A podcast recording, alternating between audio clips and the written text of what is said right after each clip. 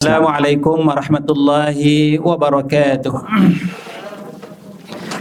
الحمد لله رب العالمين. اللهم صل على سيدنا محمد وعلى آله وصحبه أجمعين. سبحانك لا علم لنا إلا ما علمتنا إنك أنت العليم الحكيم. رب اشرح لي صدري ويسر لي أمري. 'Uqdatam min lisani yafqahu qawli amma ba' Kita sambung kat mana? Muka surat 23 eh. Jadi dua tiga hari sudah timbul isu tentang uh, Islam liberal ya. Islam liberal sebab ada yang mengucapkan apa? Hari agama sedunia.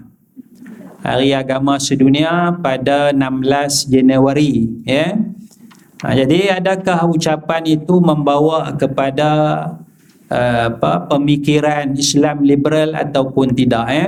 Wallahu alam. Saya tak mau sentuhlah isu tu ya jadi yang pentingnya ialah perkara perkara ini adalah satu perkara yang besar ya satu perkara yang besar sehingga ramai yang membantah ha, ucapan tahniah hari agama sedunia kerana ia dikatakan sebagai elemen ataupun bibit-bibit kepada pemikiran Islam liberal ya.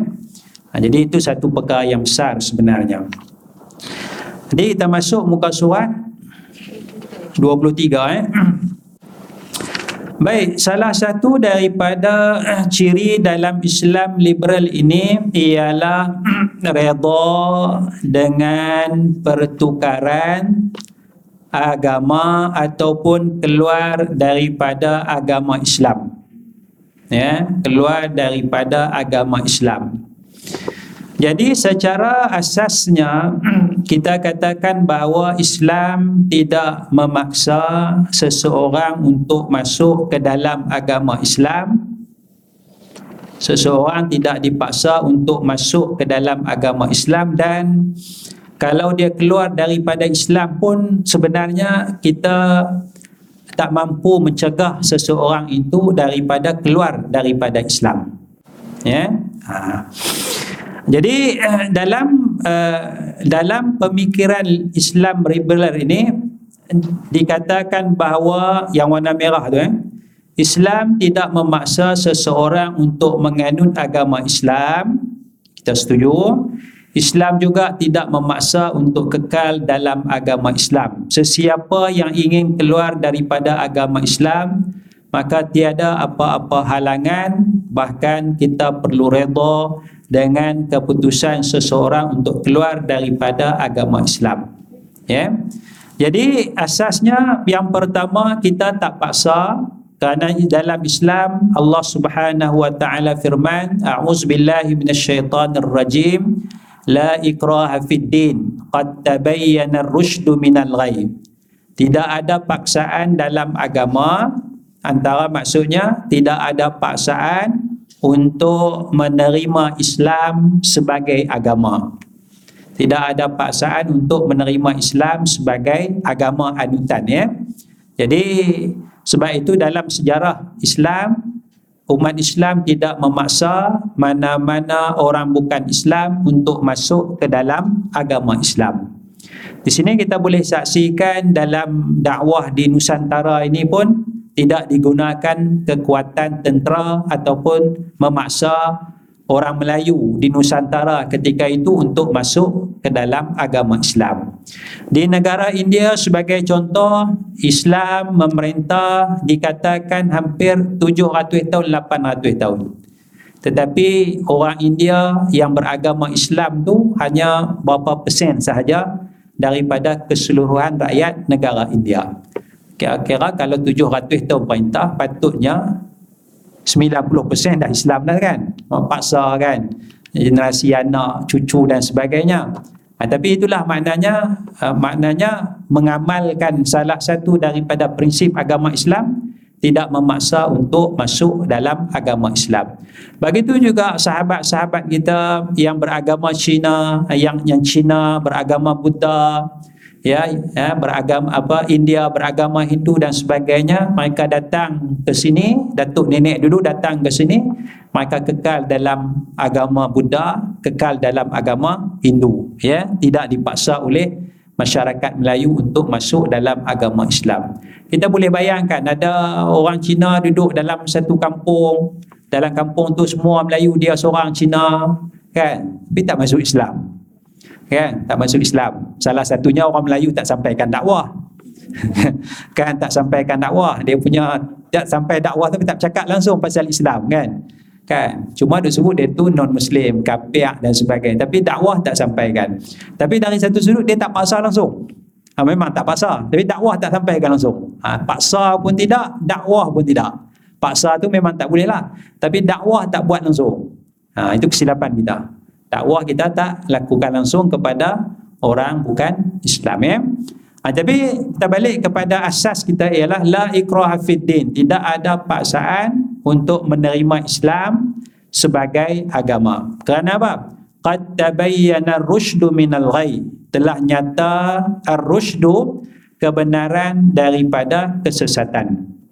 Walau bagaimanapun dakwah Islam perlu diperkenalkan dan disampaikan, ruang dakwah perlu diberi untuk menyampaikan agama Islam kepada individu bukan muslim. Baik itu bahagian yang pertama kita tak paksa masuk Islam ya.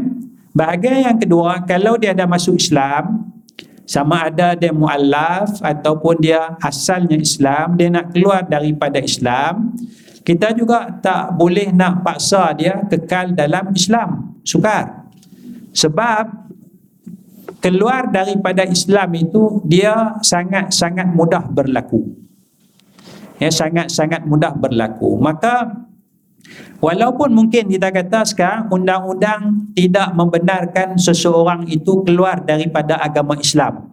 Dia kena melalui proses sekian, sekian, sekian, sekian, sekian kan? Perundangan dan sebagainya.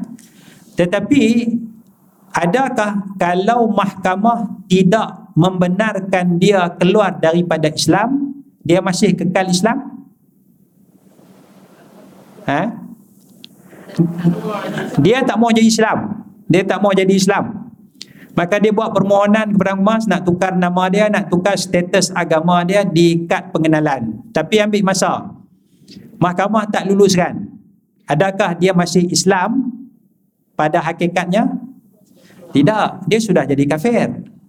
Hari pertama sekali dia tu saat pertama dia kata aku tak mau jadi Islam dah ya masa tu dia sudah kafir sebenarnya. Ha, niat dia tu sudah dikira dah kan? Walaupun mahkamah tak luluskan. Ha, ya? mak kita tidak ada apa kuasa menghalang kekafiran seseorang itu ya walaupun mungkin dari sudut perundangan dia boleh lambatkan bagi kaunseling dan sebagainya. Tapi kalau dia nak jadi kafir maka secara automatiknya dia sudah dikira sebagai kafir. Kita sendiri pun kalau kita Islam tersaja pergi sembah patung hari ini hari Taipusam kita pun pergi uh, pergi sekali bawa barang sikit pergi sujud sembah maka kita sudah menjadi kafir kita sudah menjadi kafir. Sebab tak ada sebab kita nak pergi sujud kepada patung-patung tersebut. Kecuali lah kalau kita dipaksa. Kita dipaksa dan sebagainya maka kita buat tu dalam keadaan terpaksa ada keuzuran sekarang tak ada keuzuran saja aja. Ha? rela hati. Niat kita memang nak pergi sujud kepada patung. Maka itu dikira kufur perbuatan kafir kepada Allah Subhanahu wa taala. Jadi walaupun kita tak boleh nak halang seseorang tu daripada jadi kafir tetapi kita tak boleh redha. Kita tak boleh redha. Ha, ya, kita tak boleh redha di apa ke, dengan kekafiran itu. Ya. Ha, jadi dalam uh, pemikiran liberal dia dia nak sampai supaya kita redha kita redha tak, tak ada masalah langsung ya nak masuk Islam berkawan baik happy uh, saya happy awak awak boleh tukar agama Islam uh, tukar keluar daripada agama Islam uh, kan saya rasa sonok kan rasa sonok ya jadi adakah Islam mengajar kita sampai tahap sebegitu Ha, ya, ini kan. Maksudnya kita tak boleh redha dengan kekufuran. Kita tak boleh halang dia. Kenapa awak nak keluar dari Islam? Kenapa Islam apa masalah dia? Kat mana salah faham tentang Islam? Tapi dia nak keluar juga. Maknanya kita sedih lah. Sedih. Kerana kita tidak berjaya menghalang satu kekufuran. Sedangkan dia Islam elok dah. Tiba-tiba dia nak keluar daripada Islam. Kita sedih. Ha, kita tak redha dengan perkara tersebut. Kenapa kena kita tak redha? Ha, kita tengok ayat dalam uh, dalam muka surat 24 kadu surat 24 asas yang penting ini A'udzubillahi minasyaitonirrajim in takfuru fa innallaha ghaniyyun 'ankum yarda li'ibadihi al-kufra wa in tashkuru yardahu lakum. Jika dan jika kamu kafir kafir kepada Allah fa innallaha ghaniyun ankum. Maka Allah Subhanahu wa taala terkaya daripada kamu. Makna Allah tidak memerlukan iman daripada kita ya kalau kamu kafir pun Allah terkaya makna Allah tidak berhajat kepada iman kita Allah tidak berhajat kepada iman kita ya tapi Allah kata wala yarda li'ibadihi al-kufra Cuma Allah tidak reda bagi hamba-hambanya akan kekufuran. Allah tak reda. Walaupun kamu nak jadi kafir, Allah tak ada masalah. Tapi Allah tidak reda kekufuran. Ha, sebaliknya, wa in tashkuru yardahu lakum. Jika kamu bersyukur, yakni tidak kafir, maka Allah akan reda bagi kamu. Jadi oleh kerana Allah tidak redha akan kekufuran maka kita juga tidak boleh redha akan kekufuran. Ha ya. Tapi kita tak menghalang. Maknanya nak buat rumah ibadat itu hak masing-masing lah. Kerana lakum dinukum waliyadin. Bagi kamu agama kamu, bagiku agama kamu. Buatlah agama kamu, amalkanlah. Tapi jauh di sudut hati kita, kita tak redha kepada kekufuran. Ya. Ini satu fitrah ya, satu fitrah. Dan barangkali kalau kita tanya kawan kita yang beragama Hindu pun, barangkali dia pun tak redha dengan agama bukan Hindu. kan? Barangkali lah, barangkali kan. Kalau tanya yang soleh-soleh ya, di kalangan orang beragama Hindu, yang baik, yang warak ya, uh, Sami dia kan barangkali dia pun tak redha juga. Kan? Fitrah dia kan? Kalau kita tanya orang Kristian padri-padri dia barangkali dia pun tak redha dengan agama bukan Kristian.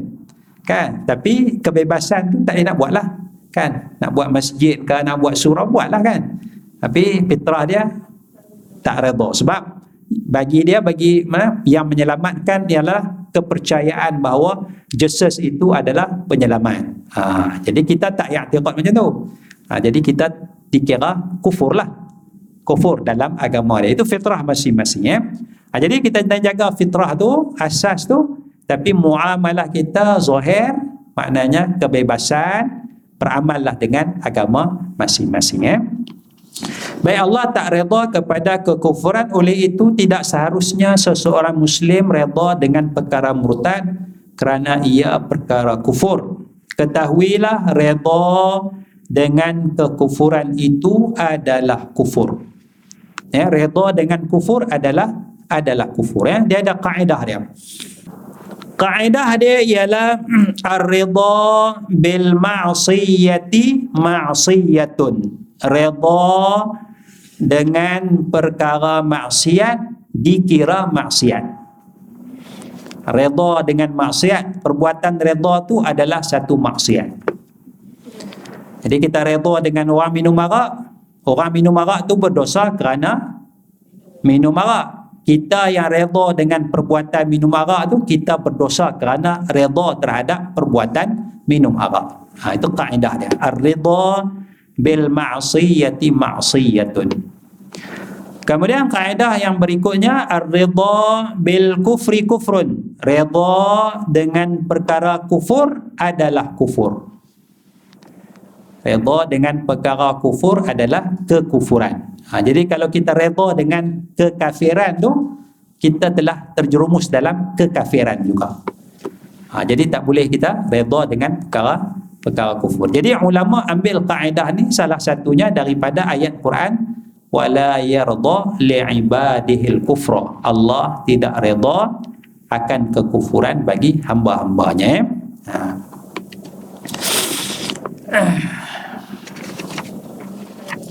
Baik, tengok ciri yang seterusnya keluar agama Islam adalah tidak kafir. Keluar daripada Islam tidak kafir. Hmm. Ha, eh? Mereka menyatakan istilah kafir tidak bermaksud seseorang yang keluar daripada agama Islam.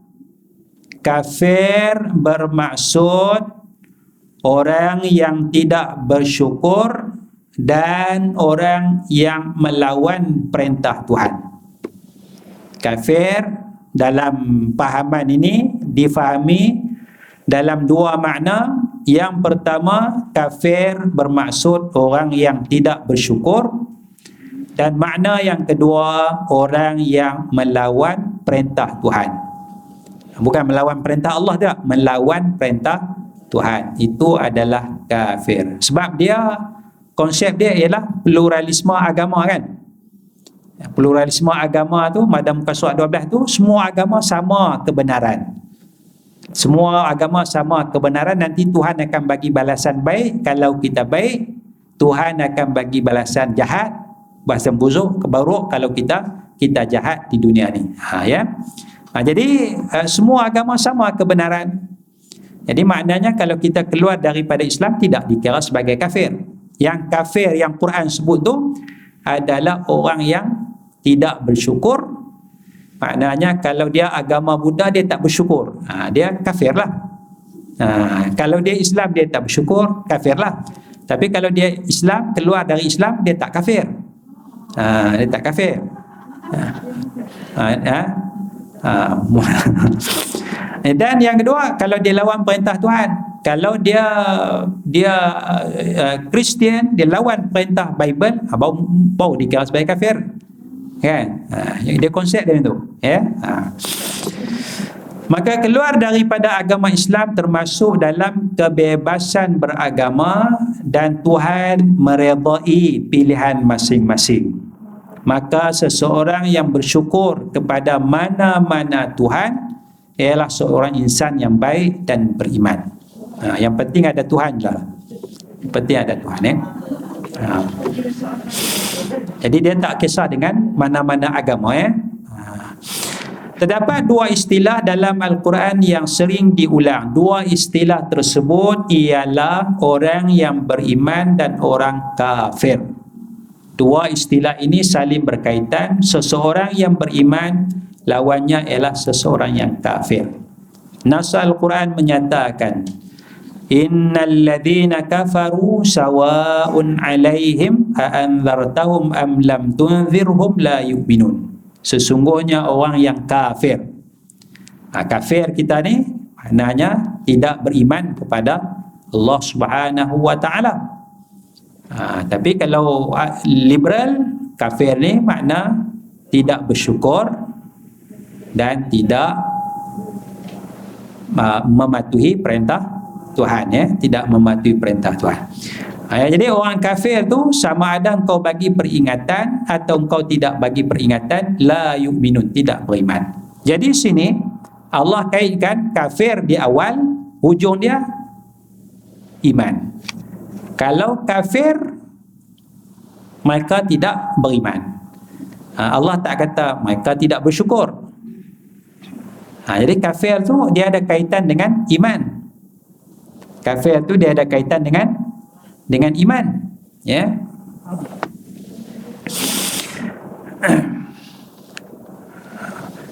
Nas Al-Quran menyatakan lagi innal ladzina ishtarawul kufra bil imani lan yadurrullaha syai'a wa lahum adzabun alim. Sesungguhnya orang yang menjual kekufuran dengan iman Ha, maksud saya lah kufur iman. Ha, ya, kufur i, iman. Kalau kafir maknanya tidak tidak beriman. ya orang yang menjual kekufuran dengan iman maknanya dia dia mengutamakan tidak beriman kepada Allah berbanding beriman kepada Allah. Ha, orang yang macam ni la yadurullah mereka tidak boleh memudaratkan Allah walaupun sedikit walahum adabun alim. Bagi mereka azab yang sangat pedih. Ha, jadi dua istilah ni iman dan kufur. Iman dan kufur ya. Ha. Sebaliknya kesyukuran ditunjukkan dengan melaksanakan perintah Allah Subhanahu wa taala. Kesyukuran maksudnya melaksanakan perintah Allah. Contohnya seseorang yang diberi kekayaan lalu dia menunaikan zakat dan bersedekah maka itu tanda dia bersyukur. Sebaliknya seseorang yang kaya tetapi tidak bayar zakat maka dia tidak bersyukur. Jadi syukur ni bukan sekadar ucapan di mulut Alhamdulillah. Tapi syukur ni maknanya mematuhi perintah Allah. Jadi dia ada beza antara puji dan syukur. Puji ni Alhamdulillah, Alhamdulillah, Alhamdulillah puji. Syukur ni walaupun dia tak sebut Alhamdulillah tapi dia melaksanakan perintah Allah itu dikira sebagai bersyukur. Eh? Ha. Maka sikap tidak bersyukur tidaklah berlawanan dengan orang yang beriman ya tidak bersyukur tidaklah berlawanan dengan orang yang beriman. Terdapat juga orang yang beriman tapi tidak bersyukur. Orang beriman ada masanya melawan perintah Tuhan seperti tidak melaksanakan solat. Namun orang beriman tetap yakin bahawa Allah ialah Tuhan yang sebenar dan Allah Azza wa Jalla yang mewajibkan salat fardu. Kontradiksi orang kafir ialah orang yang tidak mentauhidkan Allah Kafir bukan sekadar bermaksud tidak bersyukur terhadap nikmat pemberian Allah Subhanahu wa taala. Jadi asas pentingnya ialah iman yang disebut berulang kali di dalam Al-Quranul Karim adalah lawan dia kufur iaitu tidak beriman kepada Allah Subhanahu wa taala. Itu secara ghalib, secara majoriti, secara dasarnya di dalam Al-Quranul Karim. Adalah uh, kes-kes terpencil dalam Al-Quran tu yang mengaitkan tidak bersyukur dengan kekufuran. Ada juga. Ha, tapi itu selepas perbicaraan dasar antara beriman dengan tidak beriman. Ya, beriman dengan tidak tidak beriman ya. Ada beberapa ayat yang terpencil lah tak banyak yang mengaitkan kalau tak bersyukur tu lawan kepada kufur kepada Allah Subhanahu wa taala. Tapi bukan kufur sampai tak beriman tidak. Eh? Ha, itu makna kita nak kena faham jadi kafir bersuat dua kafir itu tidak mempunyai iman kepada Allah sebagai Tuhan. Namun ada kekafiran yang mempunyai keuzuran. Ya antaranya ialah dakwah tidak sampai dakwah sampai dengan wajah yang tidak betul atau dakwah tidak dapat difahami. Ini kafir juga tetapi ada keuzuran. Ada keuzuran. Maknanya kalau Rasulullah sallallahu Islam sampai kat Nusantara atau bila?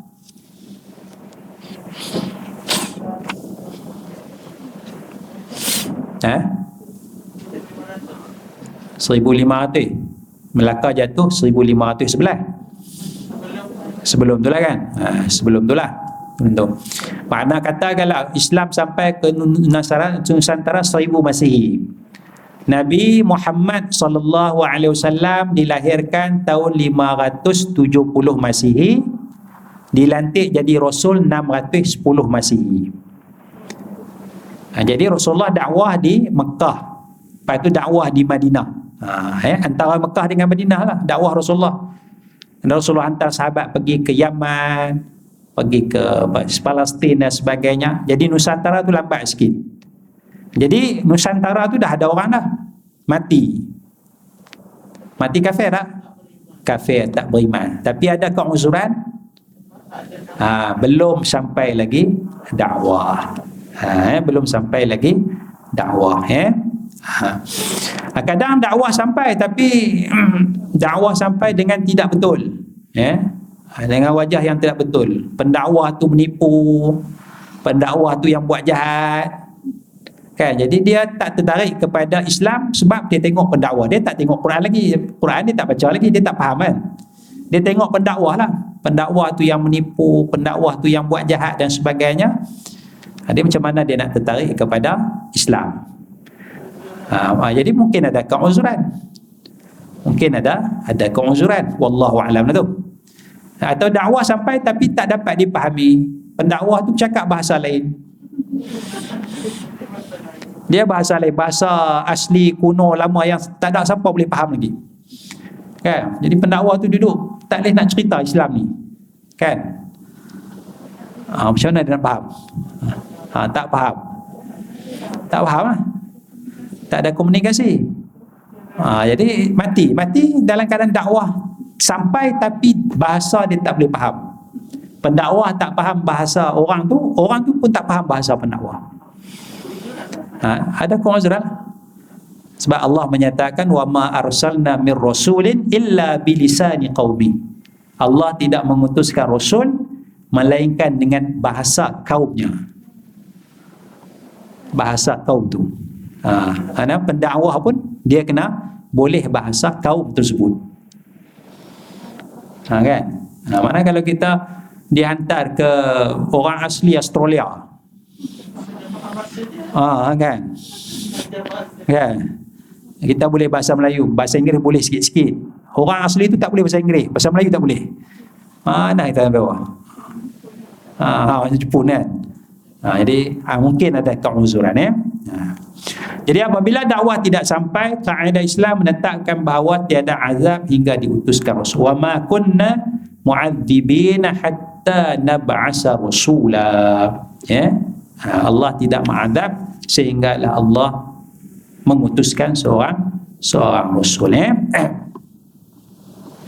Baik, jadi asasnya ialah dalam fahaman liberal ya, dia menyamar menyamaratakan kebenaran semua agama menyamaratakan kebenaran semua agama maka keluar daripada Islam itu tidak dikira sebagai kafir ya kerana masih lagi dalam agama masih lagi dalam kebenaran eh? kerana semua agama tu adalah benar eh? Seterusnya ciri yang seterusnya toleransi mutlak dalam beragama ha, kita bertoleransi tetapi ada batasannya ada batasannya ya. mereka mengatakan toleransi beragama secara mutlak ialah sikap tidak terikat dengan peraturan agama. Perkahwinan yang berbeza agama adalah mulia tanpa perlu kepada pertukaran agama. Setiap pasangan kekal dalam agama masing-masing. Jadi, maknanya Islam kahwin dengan Kristian, kahwin sekali di masjid dengan tu imam, kahwin sekali lagi dengan di, di gereja dengan patri. Ha, ya, ha, ikutlah ya. Ha, kekal dengan agama sendiri. Ha. Eh, toleransi beragama ini mewajarkan kita untuk terlibat dalam upacara pelbagai agama. Kita boleh terlibat. Maknanya hari ini nak pi uh, nak pi Taipusam, uh, Taipusam bawa gavadi lah ha, ha, bawa, ha, kita pun sama-sama hari ni nak tolong bawa kabadi kan lepas ni insyaAllah nak pergi ke tapi angkat kabadi kan ha, ya, batu ke ha, sebab kita toleransi toleransi. Ha, ya? Ha, dia nak macam tu. Ha, ya, liberal nak macam tu. Ha. jadi bila kita toleransi ni akan mewujudkan keharmonian walaupun berbeza agama. Macam kita cuci lah. Ha, cuci masjid cuci kuil. Ha, kan? Cuci masjid, cuci duit. Ha. Jadi uh, kit, uh, kalau kalau non muslim nak tolong cuci masjid kita tak ada halangan. Sebab sebab dalam agama kita tak ada halangan dan dalam agama dia pun mungkin tak ada halangan. Dalam agama dia. Tapi bila kita Islam nak pergi cuci kuil dalam agama kita ada halangan. Dalam agama sebab cuci kuil tu makna cuci atas menolong agama. Kan menolong agama Berbeza kalau kita cuci rumah non-Muslim. Kita cuci tu kerana rumah tu tempat tinggal dia, dia nak makan, minum dan sebagainya. Itu tolong atas dasar kemanusiaan. Kan? Ha, jadi bila kita tolong cuci kuil, cuci gereja dan sebagainya, itu atas dasar agama. Maknanya patut lakum dinukum lah, kamu jagalah. Ni rumah ibadat kamu, kamu jagalah. Kan? Masjid kami jagalah, kami tak minta tolong kamu pasal ini masjid kami, kami jagalah. Ha, tapi kalau kamu nak datang tolong, kami tak kacau. Kan? Tapi bila maknanya kuil dia, dia pun tak minta tolong kita, tiba-tiba kita nak pergi tolong. Ha. Itu kena ada ada batasan dia, eh? batasan dia. Kecuali lah kalau kalau kita pekerja majlis bandaran. Ha, eh? kawasan gereja kuil tu masuk dalam kawasan majlis tu. Ha, kita kena cuci lah. Itu pekerjaan kita. Cuci kawasan. Cuci kawasan dan sebagainya dalam-dalam. Tu dia jagalah kita jaga kawasan gitu ha, kan? Mana sampah-sampah yang ada. Kan dalam kawasan kuil tu tapi ada sampah. Kita kena ambil lah. Tu pekerjaan kita. Kita betul kan? Ataupun uh, kita bimbang penyakit berjangkit. Ha, mana kalau kita tak tolong bersihkan ha, apa apa penyakit penyakit apa malaria kolera, denggi dan sebagainya ni. Ha, itu ada mudarat lain pula. Ha, yang tu mana mewajarkan kita bersihkan rumah ibadat tu. Pasal bukan kita nak tolong ini mudarat kepada masyarakat. Ya. Ha, jadi kalau ada dua sebab tu saya ingat bolehlah. Tapi tak ada tak ada sebab tu. Tak ada sebab tu. Saja-saja ha, toleransi. Ha, jadi tak perlulah sampai tahap yang sebegitu kan jadi dua sebab tu kalau pekerjaan dalam, dalam majlis bandaraya bandaran ataupun kerana bimbang uh, wabak penyakit yang akan melanda. Kalau tidak tidak dibersih dengan dengan cepat eh. Ha, jadi contoh toleransi ini maknanya dia boleh kahwin beza agama tanpa perlu masuk dalam agama Islam Ha, kita pun tak tak kacau kalau Hindu nak kahwin dengan Kristian. Itu agama masing-masing. Kita tak kacau kalau Hindu nak kahwin dengan Buddha. Tak masuk agama Hindu, tak masuk agama Buddha, kita tak kacau. Tapi bila Islam tu, Islam nak kahwin dengan Kristian, nak kahwin dengan Hindu. Tapi kekal dalam agama tu. Ha, itu yang bertentangan dengan dasar agama. ya. Jadi, toleransi itu tidaklah sampai tahap sebegitu. Ya. Jadi Islam merupakan agama yang bertoleransi walau bagaimanapun toleransi dalam Islam ialah toleransi yang berprinsip. Toleransi ini tidak seharusnya melanggar perkara dasar dalam Islam. Contoh dia, Nas Al-Quran tidak mengharuskan perkahwinan antara pasangan berbeza agama. Ha, ya, Allah Ta'ala sebut wala tankihul musyrikati hatta yu'min janganlah kamu wahai lelaki bernikah dengan wanita musyrik hinggalah wanita musyrik itu beriman okay. jadi ayat ni memberi asas yang difahami oleh para ulama bahawa tidak harus dan tidak sah pernikahan antara Islam dengan musyrik. Tak sah. Tidak harus dan tidak tidak sah. Tetapi dalam liberal mereka tidak mengguna pakai ijma' ulama dan mereka tidak mengambil kira pandangan-pandangan ulama. Ha, sebab itu pentingnya kita selain daripada Quran hadis kita kena ada ijma' ulama.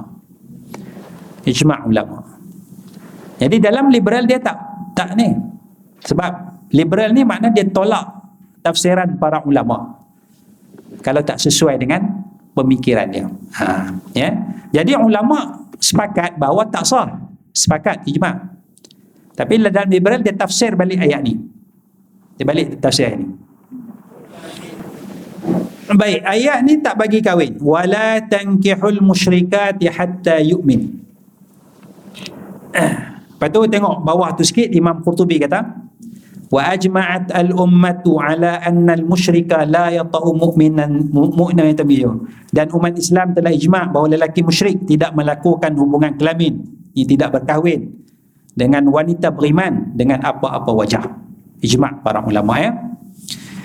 Tapi ayat ni wala amatum mu'minatun khairum min musyrikatin walau a'jabatkum. Hamba wanita yang beriman hamba wanita yang beriman khairun lebih baik daripada wanita musyrik walaupun wanita musyrik mengkagumkan kamu.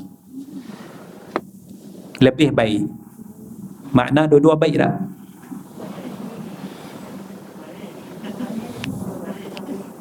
Dua-dua? Baik. Jadi boleh tak? Hamba beriman baik, ha, hamba wanita yang baik, baik, wanita musyrik pun baik nak jadikan isteri ni. Cuma yang lebih baik hamba beriman. Jadi boleh tak kahwin dengan wanita musyrik? Liberal, liberal. Boleh lah pasal Allah cuma kata lebih baik. Ah, ya khairun tu, khairun tu. Ha tu maknanya khairun tu disalah tafsirkan sedangkan ulama dah ijma' tak boleh lah. Bukan makna khairun lebih baik makna ni ni pun baik juga. Kan? Ha, ulama ijma' supaya ada hadis lain dan sebagainya akhirnya ijma' tutup. Tak boleh lah. Kahwin beza agama. Ha, tapi pemikiran ini tak dia tafsir lain. Tafsiran ulama dulu tolak. Ha, asalkan baik tak apa. Cuma lebih baik hamba lah. Hamba pula tak ada sekarang ni. Jadi wanita musyrik pun baik. Atau khairun tu. Ha, ya? Ha. Ha, pada wala tunkihul musyrikin hatta janganlah kamu menikahkan ha, wali tadi tankihu ni tunkihu ha. janganlah kamu wahai wali menikahkan perempuan kamu, anak perempuan kamu dengan lelaki musyrik hatta yu'minu hinggalah mereka beriman, lelaki itu beriman. Wala 'abdun mu'minun sambung wala 'abdun mu'minun khairum min musyrikin walau a'jabu. Hamba lelaki yang beriman lebih baik daripada lelaki musyrik walaupun lelaki musyrik mengkagumkan kamu. Ha. Tapi Allah kata dzalika bi annahu biyad'u apa? Ma wal 'abdun mu'minun khairum min walau a'jab. Ulaika yad'una ila an-nar wallahu yad'u ila al-jannati wal maghfirati bi idzni. Sebab apa baik ini? Karena yang musyrik itu mengajak kepada neraka. Ya Allah mengajak kepada keampunan dan syurga. Ha, situ mana kita tahu dah mana tak boleh. Pasal hujung ayat tu. Walaupun kata khair lebih baik, tapi penghujungnya ini kait dengan soal neraka dengan syurga. Nah, jadi ha, bila jadi khair tu bukan makna dua-dua boleh tidak? Lebih baik tu kan dua boleh tidak? Tidak boleh sebenarnya. Tidak boleh, tidak sah. Itu yang difahami oleh para ulama seluruhnya. Ha, tapi pemikiran liberal dia tolak sebab dia tak kisah dengan tafsiran para ulama.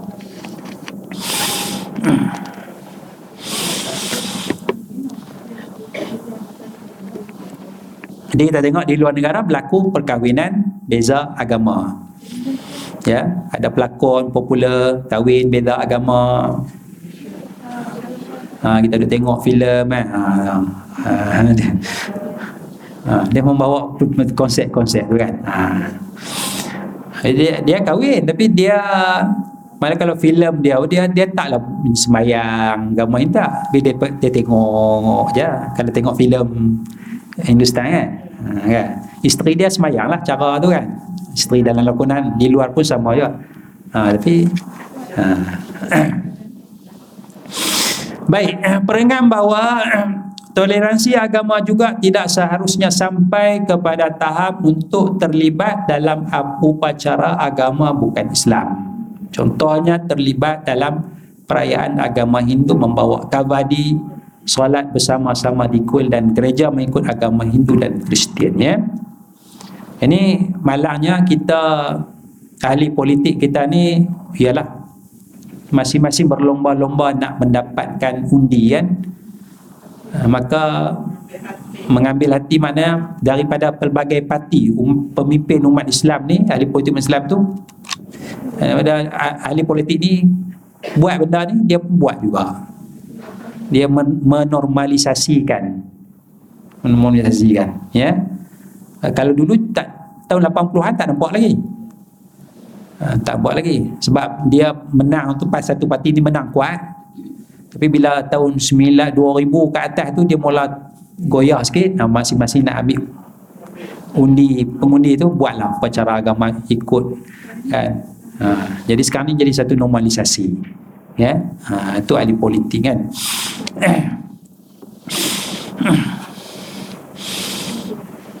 Ini masalah kita ialah kita berpecah belah ya? Umat Islam berpecah belah kita jadi lemah lemah dari sudut kuasa lemah dari sudut pengamalan agama. Lemah dari sudut pengamalan agama. Kerana ahli politik Islam tidak kuat. Ya sebab terlalu banyak parti ya. Orang Islam banyak parti. Ada parti berapa parti Islam ni? Sekarang ni ada 6 7 parti dah. 6 7 parti dah kan? Ha ni. Maknanya tak cerdiknya ahli politik kita ni. Semua nak kuasa nak kuasa kan? Jadi kenapa tak boleh bersatu padu kan? Tak boleh bersatu padu dan sebagainya kan?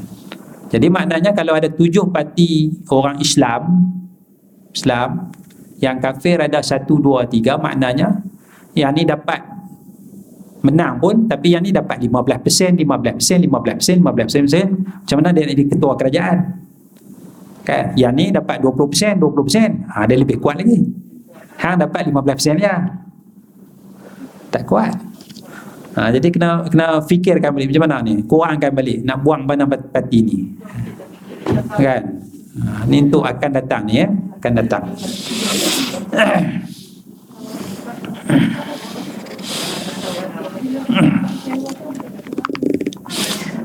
Jadi sebab itu uh, satu quotation, dia kata uh, satu petikan dia kata uh, a, a politician's concern is about next election. Uh, ya. Yeah. uh, a true leader a true leader's concern is about next generation. Okay.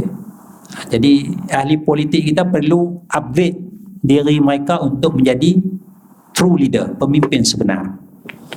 Bukan sekadar menjadi ahli politik. Kan, ahli politik terkadar uh, election je lah. Election lah. Dia nak kuasa je lah. Dia tak fikir uh, generasi anak cucu cicit ya kemajuan negara ekonomi perpaduan rakyat perpaduan umat kalau rakyat bergaduh lagi senang. Aku boleh undi lagi banyak. Kan? Kan? Ha. itu politician eh. Sebab itu kata Gus Dur eh. Gus Dur Gus Dur menyatakan bahawa kalau kita baca ayat kursi syaitan jin akan lari. Baca ayat kursi syaitan jin akan lari tapi kalau kita baca ayat kursi kepada ahli politik, mereka akan berebut kursi. Lebih kurang begitulah maksud dia kan. Ha. Maknanya dia tak tak tak tak jalan dengan ayat kursi itu. Dia berebut lagi kursi. Ha. Itu ahli politik eh. Lepas itu kata Syekh Muhammad Abdul, Syekh Muhammad Abdul mantan mufti Mesir dulu, Allah yarhamu Muhammad Abdul a'udzu billahi minasyaitan wa minas siyasiyin. Atau siasa. Aku berlindung kepada Allah daripada syaitan dan daripada ahli politik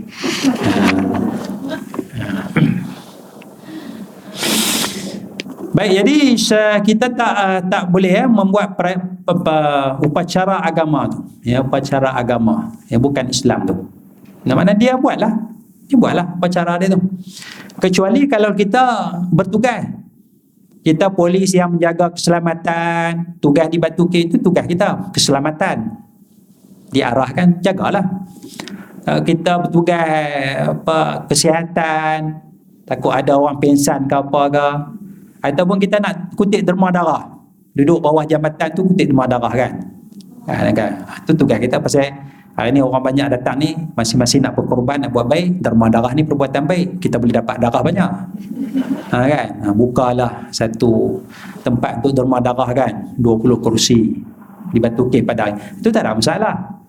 Ha, tapi kita jauh daripada tempat pemujaan agama tu. Kita tak terlibat. ha, ya.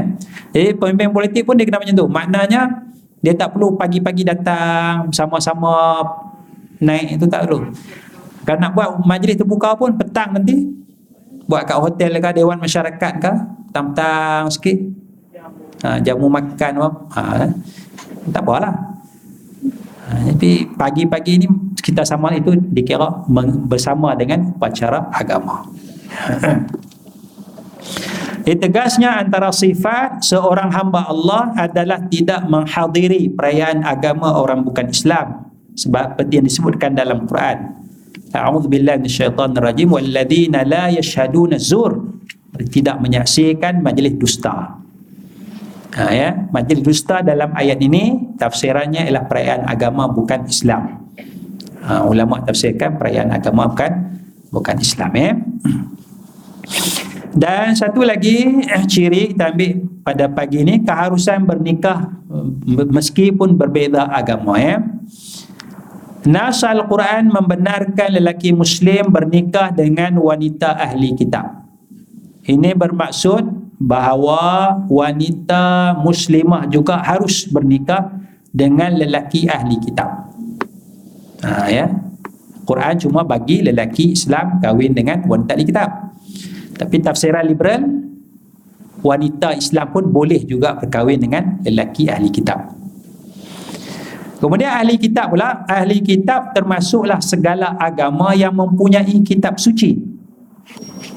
Ya, kita dah sebutkan ahli kitab tu tafsirannya luas. Pada muka surat 22 tu ahli kitab ahli kitab luas maksudnya. Bukan Yahudi Nasrani je. Ahli kitab yang ada kitab tu ahli kitab lah. Ahli kitab termasuk segala agama yang mempunyai kitab suci. Maka tiada halangan bagi pernikahan berbeza agama. Adapun larangan pernikahan adalah kerana faktor politik dan sosial bukan kerana larangan Tuhan. Jadi kalau ada ulama yang hak kata tak boleh tu itu faktor politik. Ha, itu mereka tafsirkan faktor politik ha, faktor sosial je bukan kerana larangan Tuhan ya. Ha.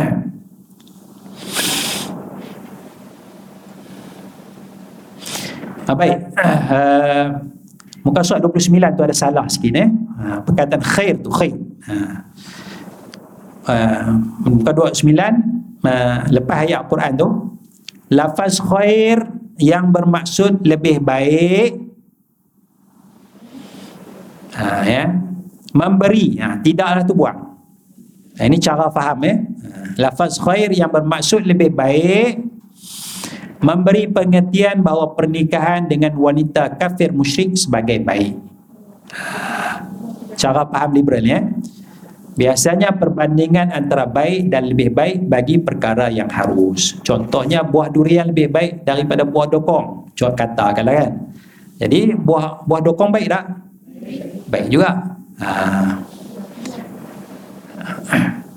Jadi namun perbandingan dan pilihan antara dua benda yang berlawanan juga berlaku dalam nas Al-Quran. Nas Al-Quran menyatakan ashabul jannati yawma idzin khairun wa ahsanu maqila. Ahli syurga pada hari itu adalah lebih baik tempat menetap dan lebih elok tempat rehat. Ahli syurga berbanding dengan ahli neraka. Jadi perkataan khair khair tu. Jadi ahli neraka tempat dia baik ke? Sebab ni ni Allah kata ahli syurga lebih baik. Lawan dia ahli neraka. Jadi ahli neraka baik ke tak baik? Ha. Sudah tentulah neraka tak baik. Kan? Jadi khair ni bukan makna bandingan baik dengan tak baik. Ha? bukan bandingan baik tak baik. Dengan dalil ashabul jannati yauma idzin khairun. Ha, khair tu makna baik atau lebih baik tapi bukan lawan dia baik. Ha, ya, kalau dia baik.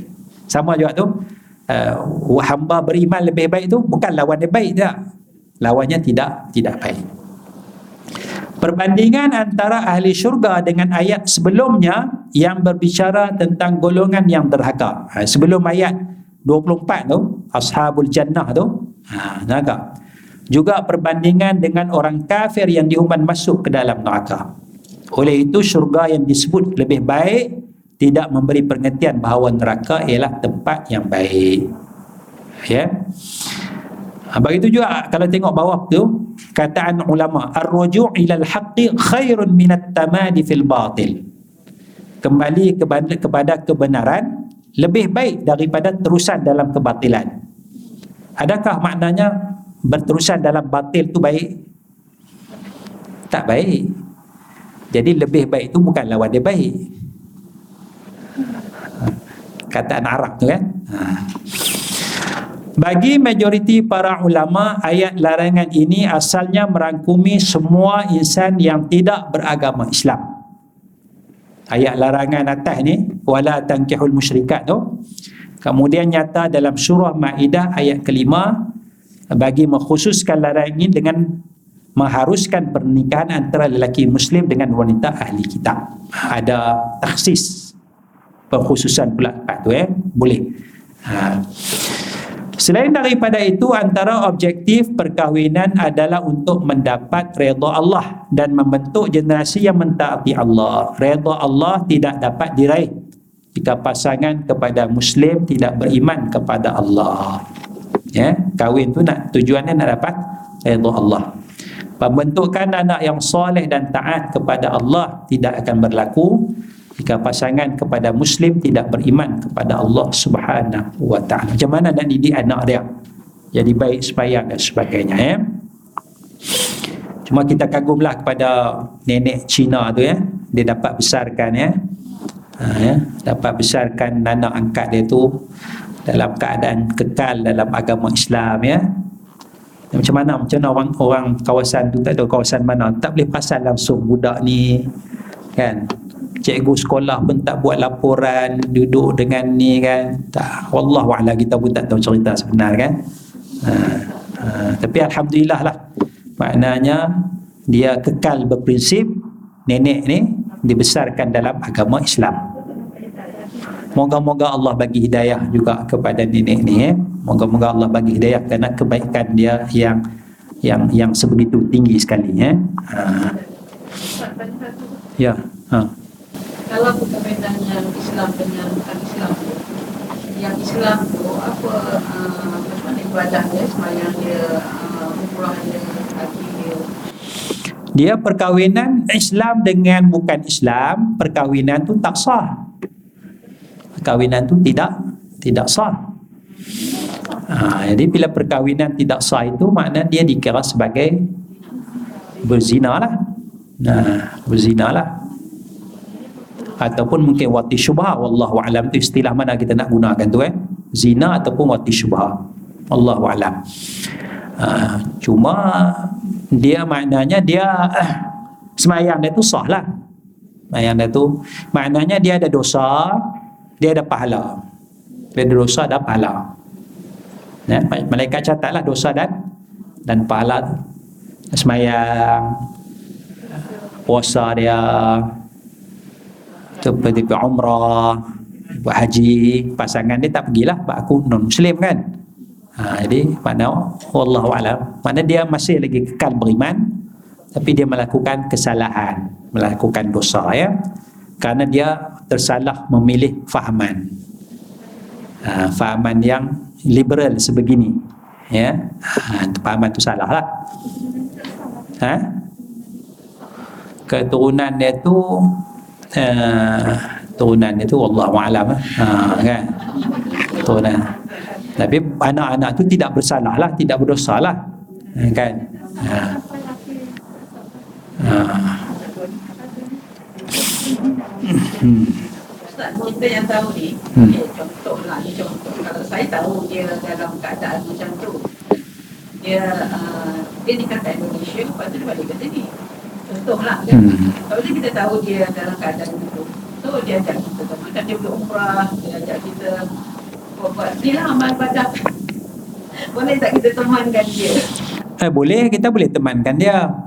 uh, sebab uh, sebab dia nak buat baik kita tak ada masalah ya, kan uh, katalah kawan kita tu kaki maksiat maksiat uh, kemudian dia nak ajak kita pergi umrah temankan dia.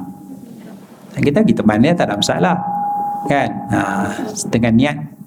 Mana kita berkawan dengan dia kita sampaikan dakwah. Kan? Uh, Tak syubhat tu Ustaz kita.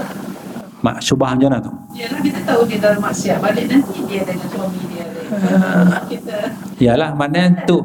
dia tapi dia tak boleh. Ha, dia dia kita dakwah mana dia terima itu alhamdulillah dia tak terima tu tak boleh nak buat apa lah. Kan? Ha, maknanya itu prinsip kita bagaimana aku nak sampaikan dakwah kepada dia. Peluang kita tu. Peluang peluang kita tu nak sampaikan dakwah dengan kita bersendirian dengan dia suami dia kat sini kita bersendirian dengan dia selama 10 hari 2 minggu tu. Ha, kita bersembang dan sebagainya kan? Ha, tujuan kita betulkan niat kita dalam tu lah. Tapi kalau tujuan kita Alhamdulillah dia ajak aku dia belanja aku Alhamdulillah. Ha, ha, tu lain lah. Sekarang kita nak ambil peluang uh, dakwah kepada dia. Dakwah kepada dia ya. Ha, jadi uh, saya ingat tak ada masalah tu. Ya, ya. cuma mungkin mungkin kalaulah kita tu ada pangkat kita tu ada pangkat dan sebagainya dan mungkin jadi contoh. Ha, jadi contoh. Ha, kita pemimpin dalam masyarakat maknanya kalau kita teman itu orang akan tengok oh jadi jadi fitnah pula. Ha, itu kita kena jagalah. Ha, sebab kita ada nama somebody. Tapi kalau kita tak ada apa orang tak kisah pun ha, tak kacau lah kan? Ha, itu kita kena, kena jaga eh. Jaga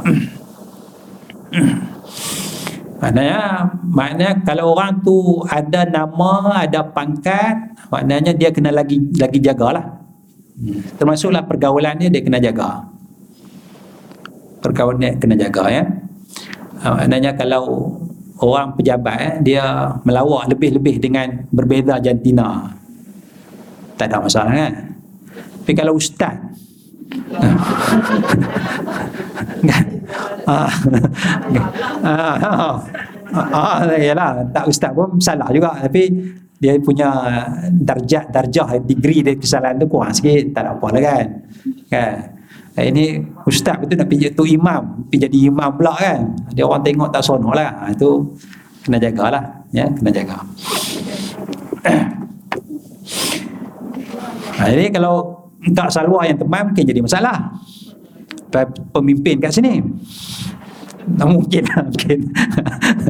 Mungkin lah kan, kan. Tapi kalau yang tak ada jawatan sini mungkin tak ada masalah lah. Wah itu nanti kita tengok lah. Ha. tapi apa pun uh, dia niat kita yang ikhlas tu akan akan menentukan. Ya kita yang ikhlas tu akan akan menentukan ya. Ha. Baik, jadi itu asasnya kita nak redha Allah masuk dalam perkahwinan. Jadi kalau kahwin beza agama sudah tentu tak tercapai uh, redha Allah Subhanahu Wa Taala. Jadi Islam benarkan uh, lelaki Islam kahwin dengan wanita ahli kitab. Kerana apa? Kerana nanti kalau ada anak, anak-anak tu akan dikira sebagai Islam. Dikira sebagai Islam. Ha, tujuan itu tujuan dakwah yang tu tujuan tujuan ha, jadi ya, kalau hari ni wanita Islam kahwin dengan lelaki bukan Islam anak-anak tu sudah tentu tak akan jadi Islam sebab dia lebih kepada bapa ha.